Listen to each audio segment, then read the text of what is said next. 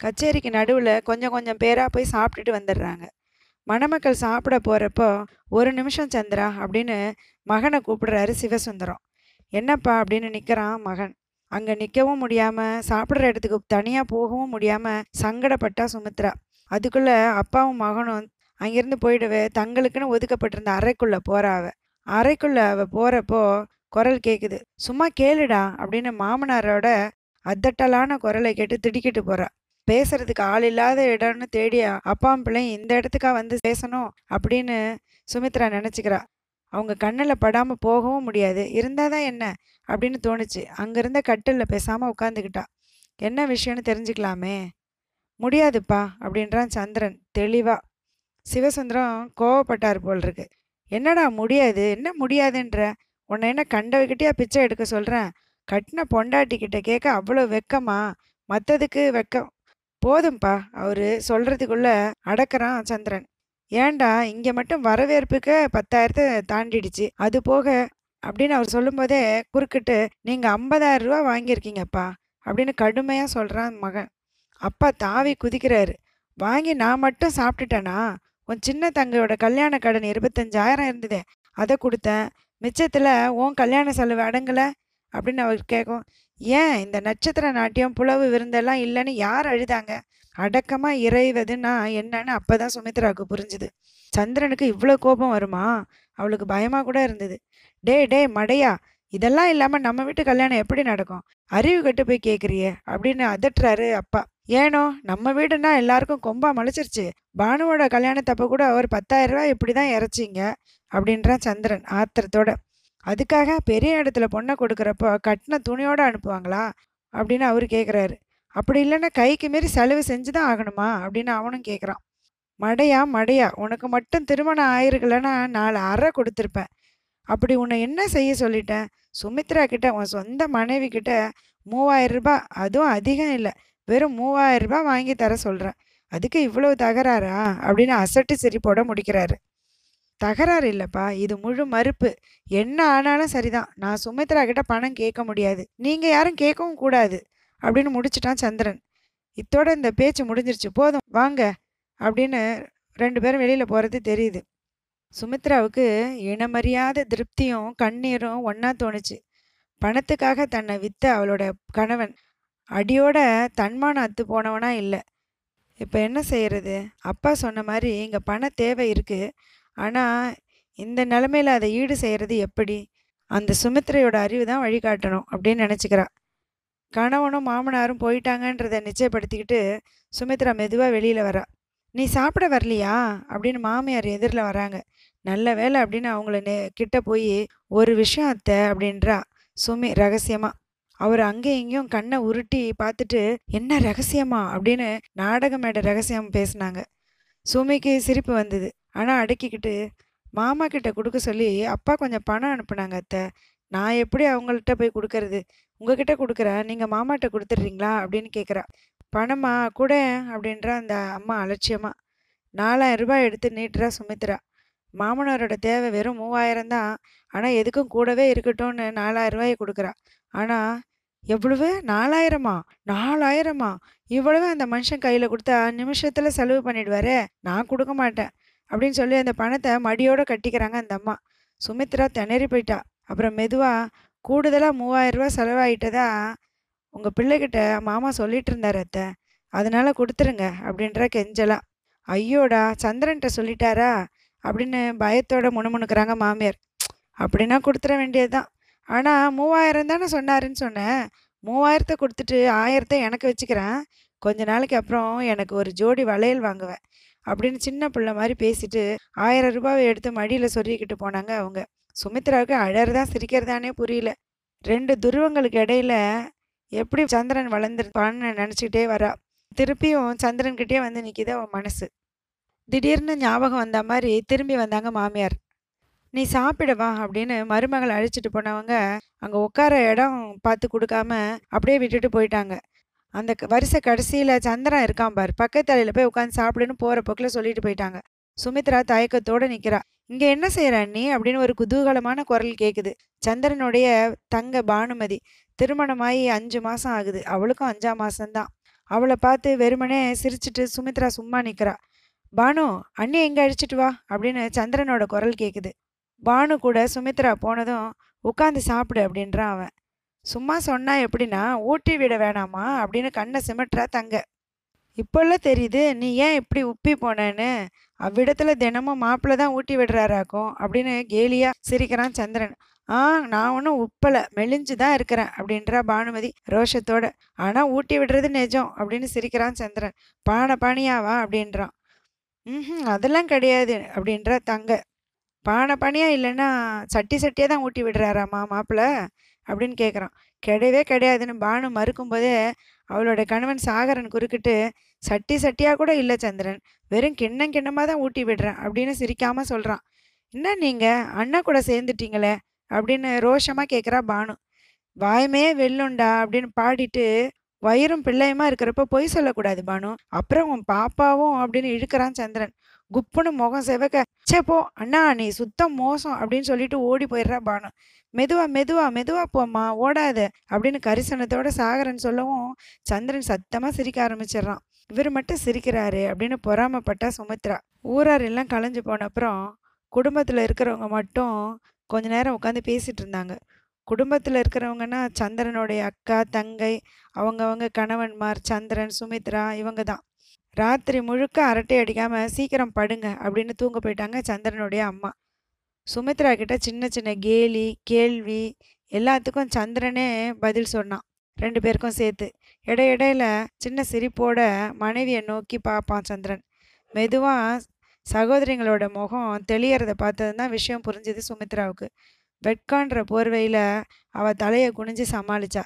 எவ்வளவு நேரம் சமாளிக்கிறதுன்னு அவள் பொறுமையை இழக்கிறப்போ திடீர்னு ஒரு குழந்தையோட அழுகுரல் கேட்குது உன் மூணாவது வாழை அழைக்குது அக்கா அப்படின்றா பானுமதி. இன்னும் அஞ்சே மாதம் அப்புறம் ஓ வாழும் இப்படி தான் அழைக்கும் அப்படின்னு சிரிச்சுக்கிட்டே எழுந்து போகிறா சுமதி. வரிசையாக பானுக்கு எத்தனை வால் முளைக்குமோ தெரியல. ஆரம்ப வேகத்தை பார்த்தா குறைஞ்சபட்சம் சுமதியை மிஞ்சிருவா அப்படின்னு கேலி செய்கிறான் சந்திரன். பார்த்துக்கிட்டே இருண்ணா அண்ணி அஞ்சு பொல்லா படு பொல்லாத வாளுங்களை பெத்து தர போறா அப்படின்னு பதில் கொடுக்குறா பானுமதி. போச்சுடா ஒன்றை குறைச்சிட்டியே நான் ஆறுன்னு கணக்கு போட்டிருந்தேன் அப்படின்னு பலமாக சிரிக்க ஆரம்பிச்சிட்டான். சந்திரன். சுமித்ராவுக்கு முகம் ரத்த நிறமாயிடுச்சு. அதுக்குள்ளே குழந்தையோட வந்த சுமதி என்ன என்ன? அப்படின்னவும் அவகிட்ட அவ கணவர் திருப்பியும் சொல்லவும் எல்லாரும் சேர்ந்து திருப்பியும் சிரிக்க ஆரம்பிச்சிடுறாங்க.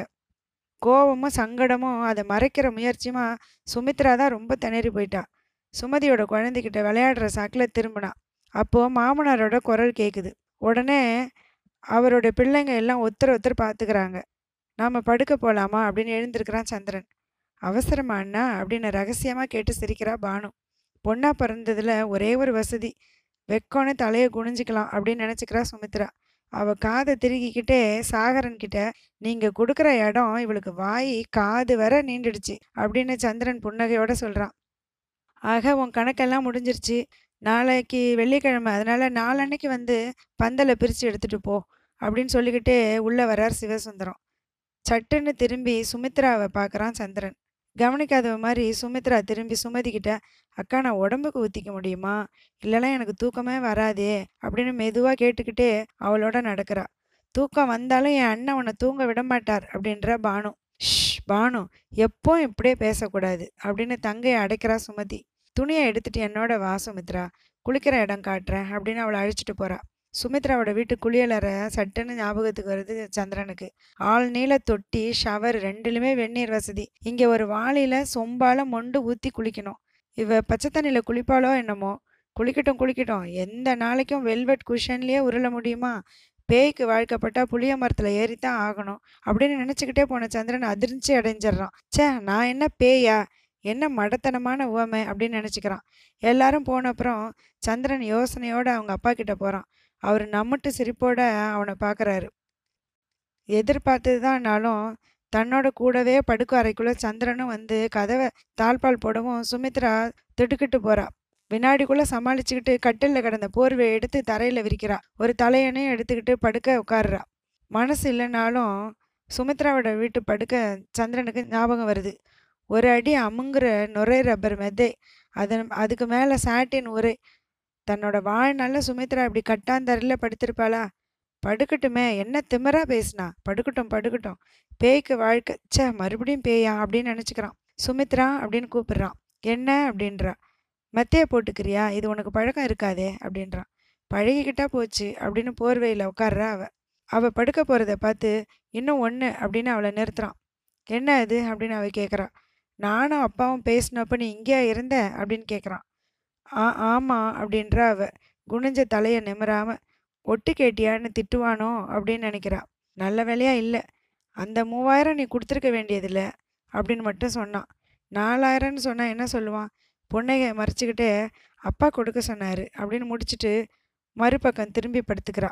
திமிர பாரு திரும்பி எனக்கு முதுகு காட்டிக்கிட்டு படுக்கிறாளே அப்படின்னு எரிச்சலாக நினைக்கிறான் சந்திரன். அதிசயமா அந்த பழக்கம் இல்லாத படுக்கையில் கூட சுமித்ரா சீக்கிரமே தூங்கிடுறா. ஆனால் சொந்த வீட்டில் கூட சந்திரனால் தூங்க முடியல.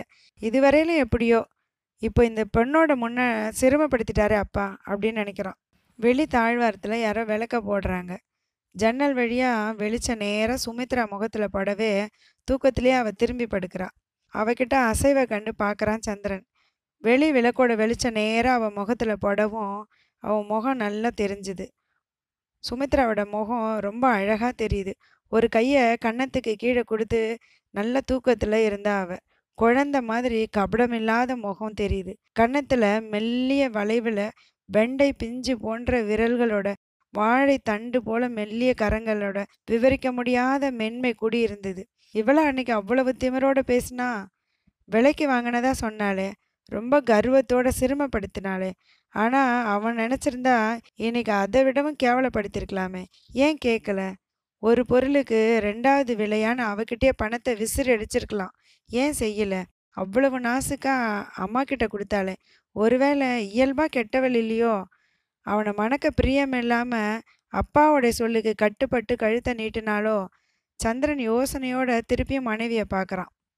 அவளோட அழகான எழில் வளைவுகள் அவன் மனசுல பதியல. ஆனா கள்ளமில்லாத முகம் சிந்தனையை தூண்டினுச்சு. ஏன் அப்படி நடந்துக்கிட்டான்னு விசாரிக்கலாமா அப்படின்னு தோணுச்சு. உடனே வேணான்னு தீர்மானிச்சிட்டான். எப்படியோ அவளோட போக்கு எனக்கும் வசதியாக போயிடுச்சு. வசந்தியை மனசில் வச்சுக்கிட்டு இவளை அணைக்கிற வேதனை இல்லை அப்படின்னு நினச்சிக்கிட்டே தலைக்கு மேலே கையை கோத்துக்கிட்டான் மனசில் வசந்தி போய் கோபத்தோட வரா. வேண்டாம் வசந்தி வராத அப்படின்னு மனசோட சொல்லிக்கிட்டே தூங்கி போயிடுறான். மறுநாள் காலையில் அவன் முழிக்கிறப்ப சுமித்ரா அங்கே இல்லை. ஆனால் பூஜை அறையிலேருந்து ஒரு இனிமையான குரல் பூபால ராகத்தை பாடிட்டு இருந்தது. எம்பெருமான் பள்ளி எழுந்து அருள்வாயோன்னு பாடி முடிச்சுது. குடும்ப லட்சுமி இப்படித்தான் காலையில் கடவுளை துதிக்கணும். இனிமே நீ போம்மா அப்படின்னு அமர்த்தெல்லாம் சொல்லிட்டு வெளியே போறாரு சிவசுந்தரம். குறும்போட அண்ணனை அறைக்குள்ள எட்டி பார்க்குற பானுமதி சொல்றா தினமும் அண்ணி இப்படி திருப்பள்ளி எழுச்சி பாடினாதான் எழுந்திருப்பியாண்ணா வா வா பாட்டு முடிஞ்சிருச்சு அப்படின்றா கேலியா. போக்கிரி பொண்ணு அப்படின்னு அவ தலையில குட்டிட்டு கையில ப்ரஷோட பின்பக்கம் போறான் சந்திரன். குளிச்சுட்டு வர்றப்ப சுமதியோட பிள்ளை அவன் தோல்ல ஏறி இருந்தான் கீழே இறங்குடா நந்து. குளிச்சுட்டு இவனை தூக்கி அழுக்காக்கிக்கிட்டியாடா சந்திரா அப்படின்னு சுமதி தம்பிக்கிட்ட சொல்றா. அழுக்காக்காம இருக்கதான் அவனையும் குளிப்பாட்டிட்டான்க்கா அப்படின்றான் சந்திரன். முதல் நாள் சாக்லேட் தந்த அத்தை அங்கே வரவும் நந்து குஷியோட அத்தை அப்படின்னு கத்திக்கிட்டே கையை நீட்டுறான். அதுக்குள்ளே அத்தை கிட்ட ஒட்டிக்கிட்டியாடா பயலே அப்படின்னு பையனை மனைவி கிட்ட கொடுக்குறான் சந்திரன். குனிஞ்ச தலையோட பிள்ளைய வாங்கிக்கிட்டு திரும்புறா சுமித்ரா. விசாலமான வெற்று மார்போட உருண்டு திரண்ட தோள்களோடையும் அவனை பார்க்கவும் சுமியால் தலை நிமிர முடியல. அவனை இறக்கி விட்டுட்டு தம்பிக்கு டிஃபன் எடுத்து கொடுப்போ சுமி அப்படின்னு அவளை அனுப்பி வைக்கிறா சுமதி. கையில் தட்டோட கணவனை பின்தொடர்ந்து போறா சுமித்ரா. அவனோட பரந்த முதுகுல பார்வை பதியுது. ஆஜானுபாகுவான அந்த பந்தய குதிரைக்கு ஏற்ற உடல் கட்டு. என் ஒல்லி உடம்பு இவருக்கு எந்த வகையில் பொருந்தும்? அப்படின்னு வேதனையோட நினைக்கிறா. திடீர்னு பானுமதியோட குரல் கேட்குது அண்ணனும் அண்ணியும் பக்கத்து பக்கத்தில் நின்னா தேக்கு மரமும் அதில் பின்னி பணிஞ்ச பூங்கொடியும் போல எவ்வளவு பொருத்தமாக அழகாக இருக்குது. என்னக்கா? அப்படின்னு சுமதி கிட்ட சொல்லிட்டு இருந்தா. சுமித்ராவோட வேதனை மறைஞ்சுது. மனசுல ஒரு விதமான திருப்தி உண்டாச்சு. தலை நிமிர்ந்தது.